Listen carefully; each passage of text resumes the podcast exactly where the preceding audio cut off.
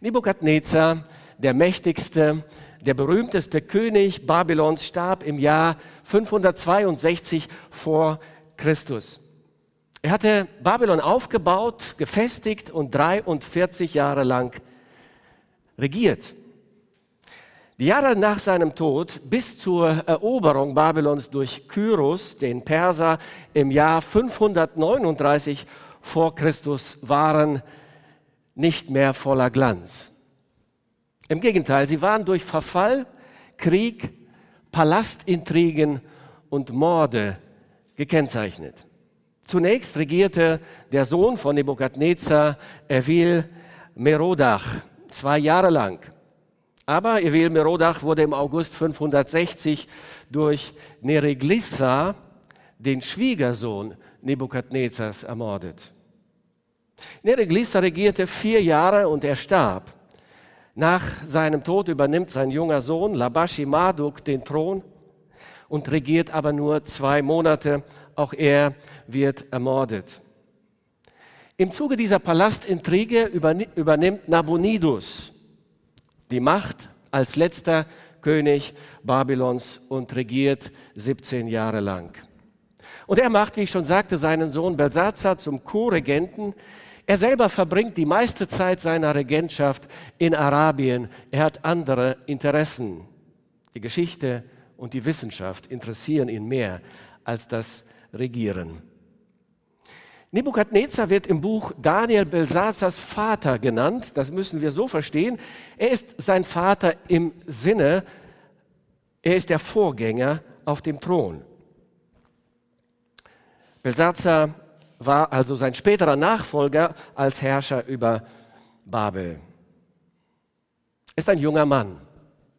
Er ist mächtig. Die Illusion der Macht verleitet oft zu Gottlosigkeit, zu einem ausschweifenden Leben und zu Machtmissbrauch.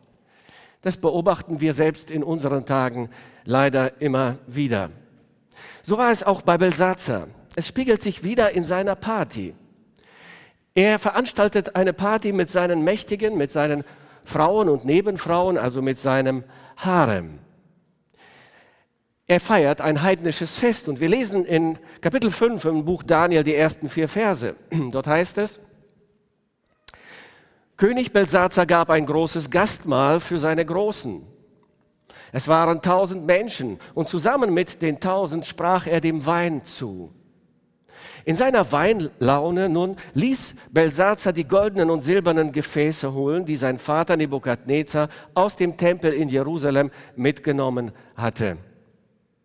Jetzt sollten der König und seine Großen, seine Frauen und Nebenfrauen daraus trinken.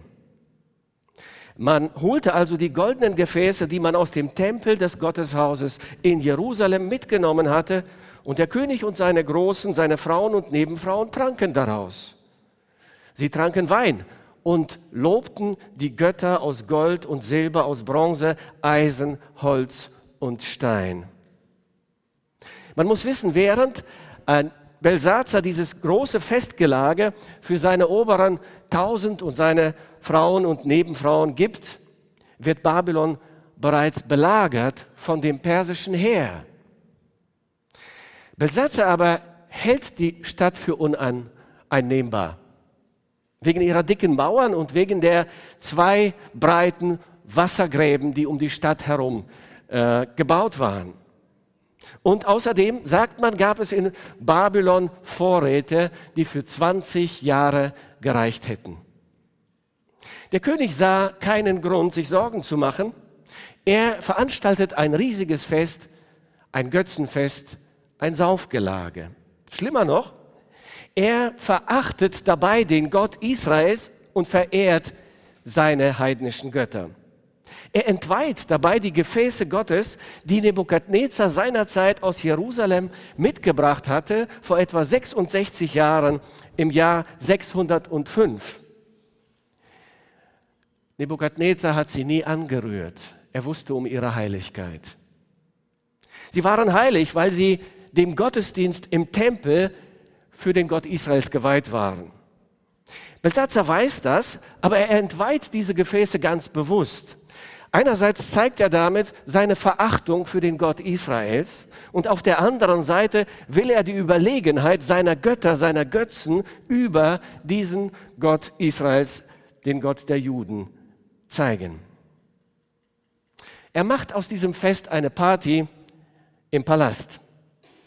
So ist der Mensch ohne Gott. Selbst während die Welt kurz vor ihrem Untergang steht und alle Zeichen deuten an, dass Gottes Gericht kommt, feiert er noch unbeschwert gottlose Partys. Gottes gnädige Warnung an Belsazar folgt sofort auf erstaunliche Weise. Dargestellt auf dem Bild, berühmten Bild Rembrandts. In derselben Stunde erschienen die Finger einer Menschenhand und schrieben gegenüber dem Leuchter etwas auf die weißgetünchte Wand des königlichen Palastes. Der König sah den Rücken der Hand, als sie schrieb. Da erbleichte er und seine Gedanken erschreckten ihn. Seine Glieder wurden schwach und ihm schlotterten die Knie. Der König schrie laut, man solle die Wahrsager, Chaldäer und Astrologen holen. Dann sagte er zu den Weisen von Babel, wer diese Schrift lesen und mir deuten kann, was er auch sei, er soll in Purpur gekleidet werden, eine goldene Kette um den Hals tragen und als der Dritte in meinem Reich herrschen. Hier sehen wir, er war der Zweite, sein Vater war der Erste und der, die Schrift deutet, wäre dann der Dritte im Königreich.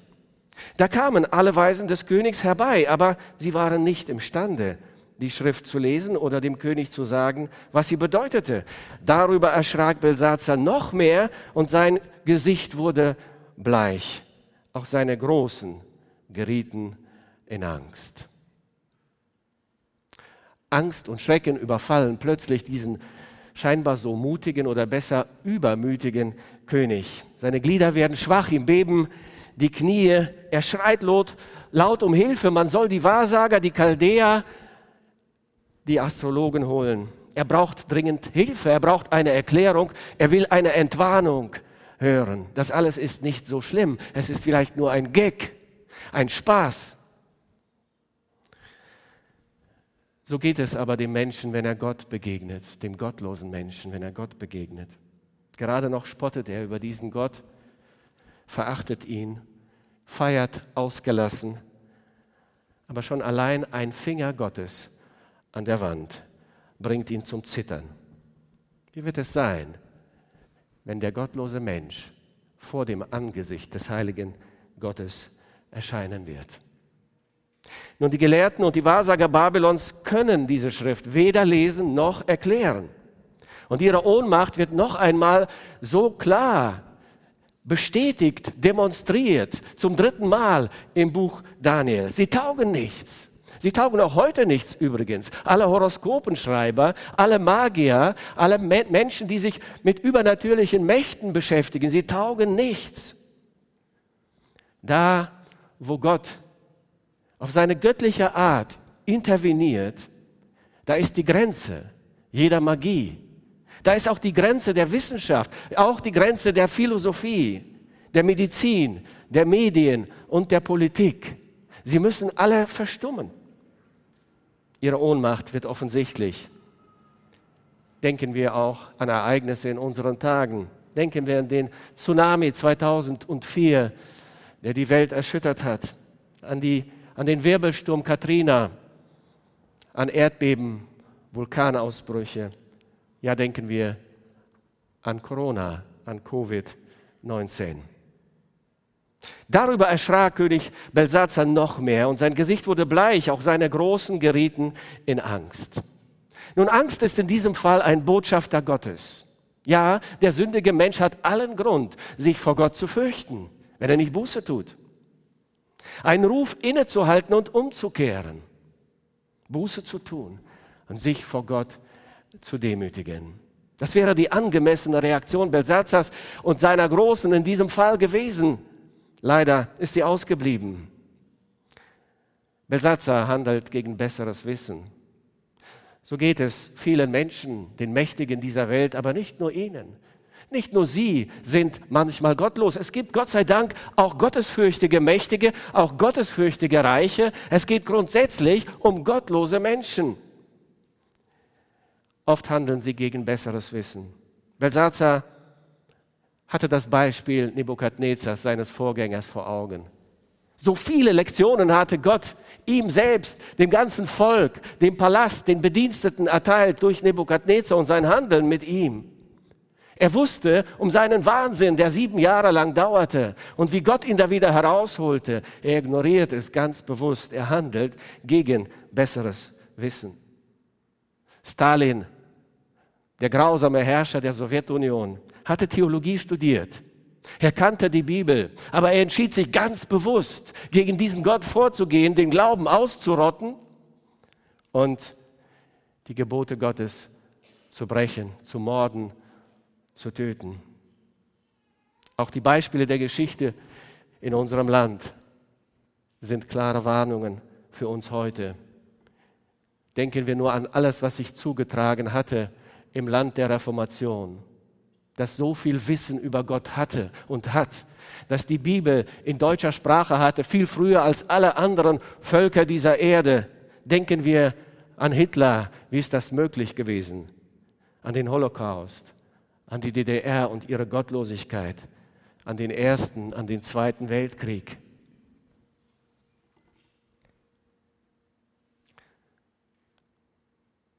Gottlosigkeit geht oft einher mit dem Missbrauch an Macht, Missbrauch von Geld und mit Unmoral.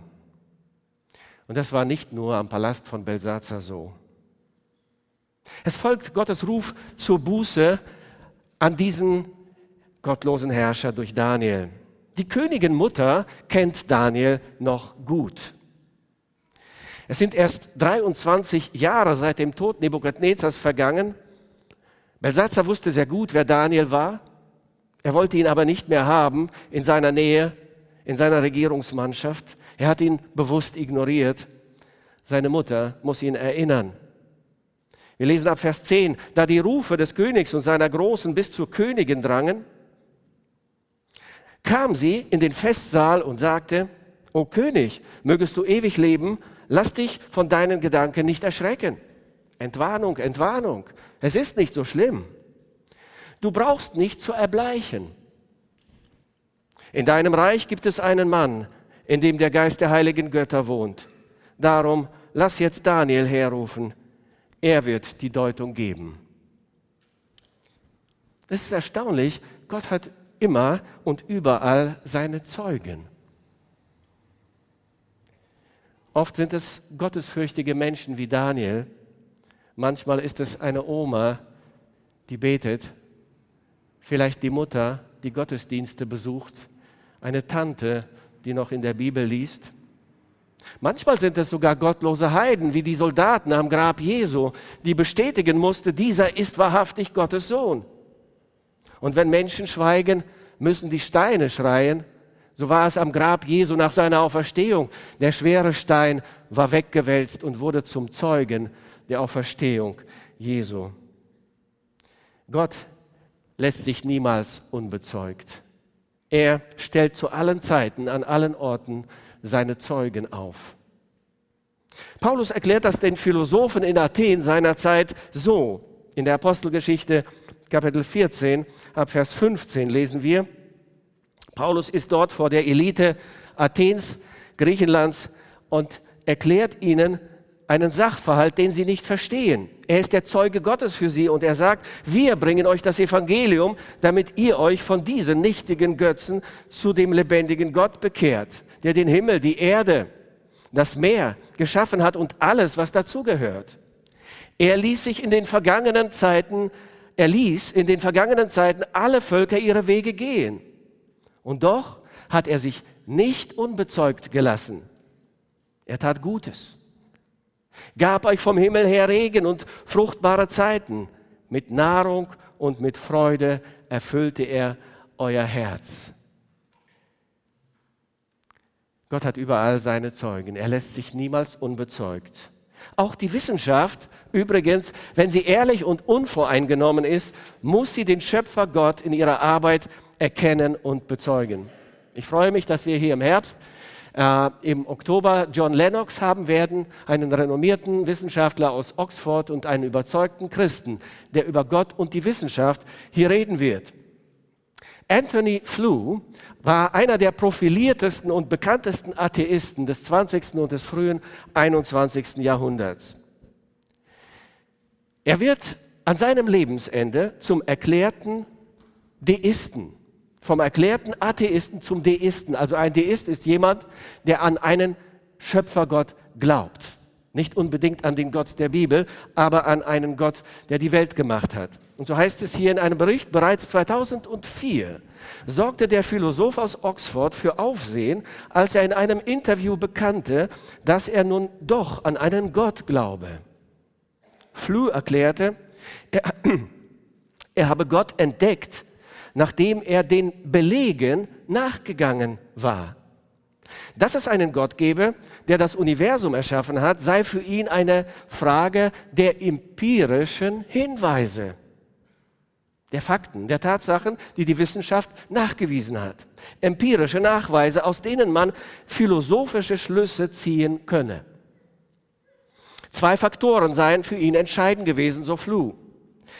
Der eine war mein wachsendes Verständnis für die Ansichten Albert Einsteins und anderer wichtiger Wissenschaftler, dass es eine Intelligenz geben müsse, die hinter all der Komplexität des physischen Universums steht. Der zweite Faktor war meine eigene Erkenntnis davon, dass die Komplexität selbst viel komplexer ist, als das physische Universum nur erklärt werden kann, wenn man eine intelligente Quelle annimmt. Gott lässt sich nicht unbezeugt. Nun, wir haben es schon gesagt, am Hof Belsazars versagen die Wahrsager und die, die äh, Chaldäer, die Astrologen zum wiederholten Mal und schließlich wird Daniel dann doch gerufen. Er ist immer noch am königlichen Hof. Er ist ein alter Mann, 80 oder vielleicht schon älter. Vermutlich hat er keine Position mehr am babylonischen Hof nach dem Tod Nebukadnezars. Aber er steht dort, wo Gott ihn hingestellt hat, als Gottes treuer Zeuge. Und jetzt wird er gebraucht. Daniel wurde vor den König gebracht und der König sagte zu ihm, du also bist Daniel, einer von den verschleppten Juden. Merken wir die Verachtung in dieser Ansprache an Daniel von Belsatzer? Er hat ja gerade diesen König der Juden verachtet und herabgesetzt. Einer von den verschleppten Juden, die mein Vater, der König aus Juda, hierher gebracht hat. In dir, so habe ich gehört, ist der Geist der Götter und bei dir fand man Erleuchtung und Einsicht und außergewöhnliche Weisheit. Man hat die Weisen und die Wahrsager vor mich gebracht, damit sie diese Schrift lesen und mir deuten. Sie konnten aber, mir aber nicht sagen, was das Geschriebene bedeutet. Doch du, so habe ich gehört, kannst Deutungen geben und schwierige Fragen lösen. Wenn du nun die Schrift lesen und mir deuten kannst, sollst du mit Purpur gekleidet werden, um den Hals eine goldene Kette tragen und als der Dritte in meinem Reich herrschen. Bedenken wir, die persische Militärmacht steht vor den Mauern Babylons. Die Antwort Daniels ist das Zeugnis von Gottes Handeln an Nebukadnezar. Daniel gab dem König zur Antwort, behalte deine Gaben schenk sie, oder schenk sie einem anderen. Aber die Schrift will ich für dich, den König, lesen und dehnen und deuten. Mein König, der höchste Gott, hat deinem Vater Nebukadnezar Herrschaft und Macht, Herrlichkeit und Majestät gegeben. Vor der Macht, die ihm verliehen war, zitterten und bebten die Völker, Nationen und Sprachen. Er tötete, wen er wollte und ließ am Leben, wen er wollte. Aber als sein Herz überheblich und sein Geist hochmütig wurde, stürzte man ihn von seinem königlichen Thron und er verlor die Herrscherwürde. Man verstieß ihn aus der Gemeinschaft der Menschen. Sein Herz wurde dem Tiere, dem der Tiere gleichgemacht. Er musste bei den wilden Eseln hausen und sich von Gras ernähren wie die Ochsen. Der Tau des Himmels benetzte seinen Körper, bis er erkannte, der höchste Gott gebietet über die Herrschaft bei den Menschen und gibt sie, wem er will. Die wichtigste Lektion, die Nebukadnezar zu lernen hatte. Gott verleiht Amt und Würden, er schenkt Gaben und Möglichkeiten. Hochmut kommt vor dem Fall. Der Fall kann sehr tief nach unten gehen, bis zum Tierischen. Das alles wusste Belsazar, aber er hat es ignoriert. Nun wird Belsazar, der König, von Daniel, diesem verschleppten Juden, beschämt und belehrt. Daniel sagt, obgleich nun du, sein Sohn Belsazar, das alles weißt, bist du in deinem Herzen doch nicht bescheiden geblieben. Du hast dich gegen den Herrn des Himmels erhoben und die Großen aus deinem die Gefäße aus deinem, seinem Tempel herbeischaffen lassen. Du und deine Großen, Frauen und Nebenfrauen, ihr habt daraus Wein getrunken. Du hast die Götter aus Gold und Silber, aus Bronze, Eisen, Holz und Stein gepriesen, die weder sehen noch hören können und keinen Verstand haben. Aber den Gott, der deinen Lebensatem in seiner Hand hat und dem alle deine Wege gehören, den hast du nicht verherrlicht. Darum hat er diese Hand geschickt und diese Schrift geschrieben. Die vierfache Sünde Belsazars wird ihm sehr klar vor Augen geführt. Ja, der Mensch ist verantwortlich für das, was er weiß. Immer. Nicht für das, was er nicht weiß. Gott behandelt uns als Personen, die Verantwortung übernehmen können und müssen für das, was sie wissen. Nun folgt die Deutung der Schrift. Daniel sagt, das Geschriebene lautet aber Mene, Mene, Tekel, Upasin. Diese Worte bedeuten Mene, gezählt. Hat Gott die Tage deiner Herrschaft und macht ihr ein Ende. Tekel, gewogen wurdest du auf der Waage und zu leicht befunden. Peres, geteilt wird dein Reich und den Medern und Persern gegeben. Gezählt, gewogen, geteilt. Das ist das Urteil Gottes über Belsatzer. Gezählt. Gott hat die Tage deiner Herrschaft gezählt und beendet. Dies ist der letzte Tag deiner Herrschaft. An Jahren jung, auf der Höhe seiner Macht setzt Gott der Herrschaft Belsazars ein Ende. Der König muss persönlich erleben, dass die Worte Gottes Realität sind. Er setzt Könige ein und er setzt Könige ab. Das Thema zieht sich wie ein roter Faden durch das Buch Daniel hindurch. Gewogen ist das zweite Wort. Gewogen wurden damals Goldmünzen oder Geldmünzen generell zum Beispiel. Und äh, eine Münze musste ein bestimmtes Gewicht haben und wenn sie dieses Gewicht nicht erreichte, wurde sie aussortiert, sie war wertlos.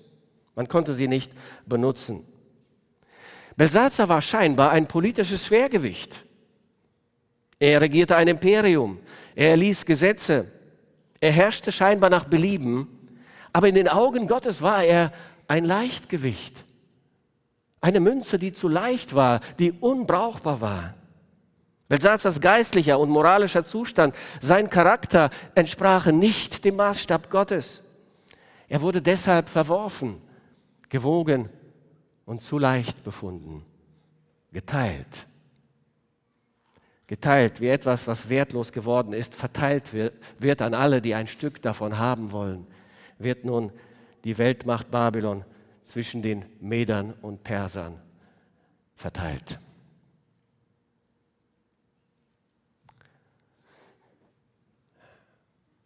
Die Menetekel-Party ist zu Ende. Wir müssen verstehen, die Menetekel-Party der Gottlosen endet immer im gött göttlichen Gericht. Immer. Gezählt, gewogen, geteilt gewogen und zu leicht befunden. Das ist ein fataler Urteilsspruch Gottes. Eine Warnung für mich und für dich. Wie sieht das Urteil Gottes über deinem Leben aus? Wie ist dein Gewicht auf der Waage Gottes? Nun, die Reaktion Belsazars ist alles andere als angemessen. Da befahl Belsazar Daniel in Purpur zu kleiden und ihm eine goldene Kette um den Hals zu legen und er ließ verkünden, dass Daniel als der Dritte im Reich herrschen sollte. Keine Spur von Demut oder Buße, keine Reue, keine Umkehr. Er macht etwas Sinnloses, er glaubt nicht an diese Botschaft, er glaubt nicht an sein Ende. Er will immer noch das Heft des Handelns in der Hand behalten, aber das Gericht Gottes folgt. Es folgt immer, wenn die Buße ausbleibt. Die Eroberung Babels geschah noch in derselben Nacht, am 12. Oktober 539 vor Christus. Beschrieben wird der Fall Babylons so eindrucksvoll von Jesaja Jahrhunderte im Voraus in Jesaja 47. Und ich lese uns einmal einen Auszug. Hören wir mal genau zu. Steig herab, Tochter Babel, Jungfrau, setz dich in den Staub. Setz dich auf die Erde. Es gibt keinen Thron mehr für dich. Tochter Chaldeas, jetzt nennt man dich nicht mehr die Feine, die Zarte. Nimm die Mühe und male das Mehl. Das war Sklavenarbeit. Weg mit dem Schleier. Heb deine Schleppe hoch, entblöße die Beine und watte durchs Wasser. Deine Scham wird entblößt, man sieht deine Schande. Unerbittlich nehme ich Rache, spricht unser Erlöser. Herr der Heere heißt er, der Heilige Israels. Setz dich hin und verstumme. Geh hinaus ins Dunkel, Tochter Chaldeas, denn nun nennt nicht, dich niemand mehr Herrin der Reiche. Ja, ich war zornig über mein Volk, sagt Gott. Ich entweihte mein Erbe und gab es in deine Gewalt, doch du hast ihm kein Erbarmen geschenkt. Du hast den Greisen ein zu schweres Joch auferlegt. Du dachtest, ich bleibe für immer und ewig die Herrin.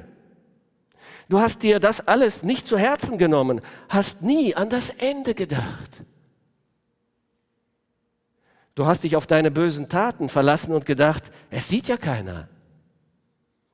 Deine Weisheit und dein Wissen verleiteten dich in deinem Herzen zu denken, ich und sonst niemand. Doch es wird ein Unheil über dich kommen, das du nicht wegzaubern kannst.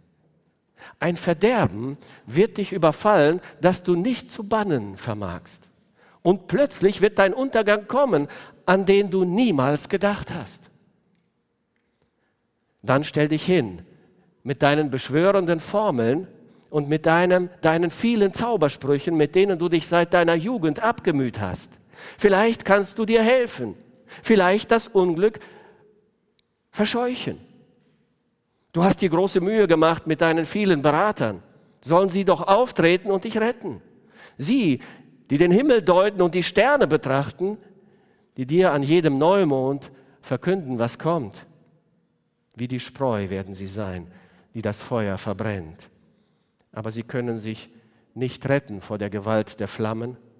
Das wird keine Glut sein, an der man sich wärmt, kein Feuer, um das man herumsitzt. So geht es all deinen Zauberern, um die du dich seit deiner Jugend bemüht hast. Sie machen sich alle davon. Keiner will dir mehr helfen. Der letzte Vers in Kapitel 5 lautet, aber in derselben Nacht wurde Belsazar, der König der Chaldäer, getötet. Heinrich Heine hat diese Geschichte sehr beeindruckt und er hat ein Gedicht darüber geschrieben. Das möchte ich hier vorlesen. Die Mitternacht zog näher schon, in stummer Ruhe lag Babylon. Nur oben in des Königs Schloss, da flackert's, da lärmt des Königs Tross. Dort oben in dem Königssaal, Belsatzer hielt sein Königsmahl. Die Knechte saßen in schimmernden Reihen und leerten die Becher mit funkelndem Wein. Es klirrten die Becher, es jauchzten die Knecht, so klang es dem störrigen Könige recht. Des Königs Wangen leuchten Glut, im Wein erwuchs ihm kecker Mut. Und blindlings reißt der Mut ihn fort und er lästert die Gottheit mit sündigem Wort. und er brüstet sich frech und lästert wild. Die Knechtenschar ihm Beifall brüllt. Der König rief mit stolzem Blick, der Diener eilt und kehrt zurück. Er trug viel gülden Gerät auf dem Haupt, das war aus dem Tempel Jehovas geraubt. Und der König ergriff mit frevler Hand einen heiligen Becher, gefüllt, gefüllt bis am Rand, und er leert ihn hastig bis auf den Grund und ruft laut mit schäumendem Mund, Jehova, dir kündig auf ewig Hohn, ich bin der König von Babylon. Doch kaum das grause Wort verklang. Dem König ward's heimlich im Busen bang. Das gellende Lachen verstummte zumal, es wurde leichenstill im Saal, und sie und sie an weißer Wand, da kam's hervor wie Menschenhand und schrieb und schrieb an weißer Wand Buchstaben von Feuer und schrieb und schwand. Der König stieren Blicks da saß mit schlotternden Knien und totenblass. Die Knechtenschar saß kalt durchgraut und saß gar still, gab keinen Laut. Die Magier kamen, doch keiner verstand zu deuten die Flammenschrift an der Wand. Belsatzer ward aber in selbiger Nacht von seinen Knechten umgebracht. Das sagt übrigens die Geschichte, dass diesen Job seine Minister oder Knechte selbst erledigt haben. Was ist die Geschichte, die Gott uns, die, was sind die Lektionen, die Gott uns aus dieser Geschichte vermitteln will? Was sind Gottes Lektionen für mich und für dich? Gottes Wort ist nicht als Geschichtsbuch alleine gedacht. Es ist ein lebendiges Wort, das immer in die Gegenwart hineinspricht. Ganz persönlich in mein und in dein Leben. Einige Lektionen, mindestens sechs, denke ich, können wir aus diesem Text, aus dieser Geschichte lernen. Zum einen lernen wir aus der Geschichte, dass wir nichts aus der Geschichte lernen. Deswegen Sei nicht lernresistent. Die erste Lektion. Sei nicht lernresistent. Besatzer hat aus der Geschichte seines Volkes, seines Vorgängers Nebukadnezar nichts gelernt. Dabei hatte Gott ihm so viele anschauliche Lektionen gezeigt. Er hat sie gewusst, gekannt, gesehen. Er entschied sich aber im Unglauben zu bleiben, in der Gottlosigkeit und im Götzendienst. Und er dachte, er wird damit durchkommen.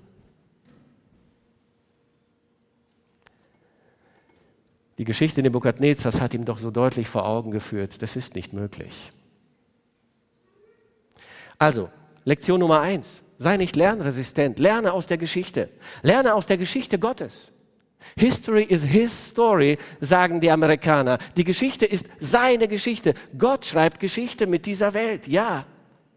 Lerne aus der Geschichte deines Volkes, deines Landes. Lerne aus der Geschichte Hitlers des Nationalsozialismus, aus der Geschichte der ehemaligen DDR, der Sowjetunion. Lerne aus der Geschichte deiner Vorfahren und deiner Familie. Zweite Lektion. Gott hat auch deine Tage gezählt. Auch meine. Gott weiß genau das Ende und den letzten Tag. Geh auf den Friedhof und schau dir die Gräber an. Das ist sehr heilsam. Ich tue das ab und zu. Viele dieser Menschen, die dort liegen, ihre Leichname, die dort liegen, dachten, sie wären unverwundbar. Sie würden mit ihrer Gottlosigkeit davonkommen. Sie sind es nicht. Gott wird immer das letzte Wort sprechen. Immer. Auch in deinem Leben. Deshalb lerne seine Lektionen rechtzeitig. Demütige dich vor seiner Heiligkeit und Allmacht. Suche ihn, solange er zu finden ist. Die Lektion Nummer drei. Gottes Waage macht dein wahres Gewicht offensichtlich. Wir täuschen immer gerne etwas vor. Wir treten immer gerne als Schwergewichte auf. Das ist unsere sündige, egoistische Natur. Das ist der gefallene Mensch ohne Gott. Aber Gottes Waage macht mein und dein wirkliches Gewicht offensichtlich. Gewogen wurdest du auf der Waage und zu leicht befunden. Ja, Gott wiegt dich auf seiner Waage. Nicht nur deine Taten, nicht nur deine Worte, nicht nur deine Gedanken, auch deine Motive, die Grundeinstellungen deines Herzens, die Werte, nach denen du lebst. Gott erwartet von dir, dass du ihn, deinen Schöpfer, ehrst und ihm dankst. Dass du sein Handeln in deinem Leben wahrnimmst und dass du seine Mahnungen, die er dir zuteil werden ließ in der Vergangenheit und vielleicht heute äh, wahrnehmen lässt, dass du sie ernst nimmst. Ja, Paulus sagt, Gott gibt uns alles zum Genuss und zur Freude, aber Gott will, dass wir ihm danken, seine Güte anerkennen und verantwortungsvoll mit diesen Gaben umgehen. Das gottlose Treiben der Menschen, die die Sünde lieben, die Gottes Gebote übertreten, wird immer in einem Menetekel enden. Frage dich, wie kann ich leben, dass ich auf Gottes Waage nicht zu leicht befunden werde? Die nächsten Lektionen geben die Antwort. Lektion Nummer vier. Gott lehrt dich und erwartet deshalb Weisheit von dir. Wer die Lektionen Gottes ernst nimmt und daraus lernt, wird weise und Gott erwartet Weisheit von dir. Und der Anfang der Weisheit ist die Gottesfurcht. Es ist nicht die Bildung, es ist nicht die Erfahrung, es ist die Gottesfurcht. Der Anfang der Weisheit ist die Gottesfurcht. Der Respekt vor Gott und der Respekt seinen Geboten gegenüber. Deshalb bei allem, was du tust, frage dich zuallererst, was denkt Gott darüber? Was wäre sein Urteil über diese Entscheidung, über diese Tat, über dieses Motiv? Forsche in der Bibel, wenn du dir nicht sicher bist. Mache dir ein genaues Bild über den Willen Gottes für dein Leben und gehorche Gott. Das ist Weisheit. Lektion Nummer 5. Gott erwartet Buße von dir tu Buße über deine Sünden und bekehre dich. Das ist der ausgesprochene Wille Gottes. Nebukadnezar hat das am Ende seines Lebens getan, Belsazar nicht. Gott erwartet von dir Buße und Umkehr. Paulus sagt, nun hat Gott zwar über die Zeit der Unwissenheit hinweggesehen, das sagt er den Philosophen in Athen, jetzt aber gebietet er allen Menschen überall Buße zu tun. Und die sechste und letzte Lektion, Gott erwartet Glauben von dir. Die größte Sünde, die ein Mensch begehen kann, ist die Sünde des Unglaubens. Hebräer 11 lesen wir, aber ohne Glauben ist es unmöglich, Gott zu gefallen. Ist es unmöglich, ein angemessenes Gewicht auf der Waage Gottes zu erlangen, ohne Glauben. Denn wer zu Gott kommen will, der muss glauben, dass er ist, dass Gott da ist und dass er denen, die ihn suchen, ihren Lohn gibt. Also mit anderen Worten, an Gott glauben und dem Gott glauben. Das erwartet Gott. Das ist wahrer Glaube. Es gibt einen Gott und er ist treu. Was er sagt, stimmt und er erfüllt sein Wort immer zu 100 Prozent. Glaube allein hat Gewicht bei Gott. Du kannst nicht mit vielen guten Taten dein Gewicht anhäufen, zu einem Schwergewicht werden. Nein, auch nicht durch Erfahrung, nur durch Glauben. Du kannst Gott niemals mit deinen Leistungen beeindrucken. Das Einzige, was bei ihm zählt, ist der Glaube an seinen Sohn, Jesus Christus. Was Gewicht bei Gott hat, ist das Kreuz unseres Herrn, Jesus Christus, an dem er für dich und deine Sünden starb. Wenn du auf der Waage Gottes nicht zu leicht befunden werden willst, musst du Jesus in dein Leben einladen. Er ist das eigentliche Schwergewicht. Du musst ihn zu deinem Herrn und Retter machen. Und wenn du in ihm bist und er in dir, nur dann hat dein Leben Gewicht auf der heiligen und gerechten himmlischen Waage Gottes. Ohne Glauben wirst du in Gottes Augen immer zu leicht befunden werden.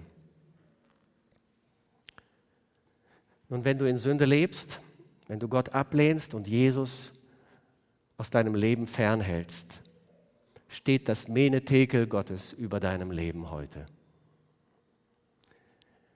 Die Handschrift Gottes an der Wand ist entziffert. Wir kennen sie. Gott hat auch mir und dir heute gezeigt, was er über das Leben der Gottlosen geschrieben hat. Ob du mächtig oder reich bist oder dich für unbedeutend und arm hältst, spielt keine Rolle. Wenn du in deiner Gottlosigkeit verharrst, wird dein Leben mit einem Menetekel enden. Gezählt, gewogen, geteilt. Der Herr helfe dir, heute noch die richtige Entscheidung zu treffen aus diesen so anschaulichen Lektionen aus dem Leben von Belsatzer. 아멘.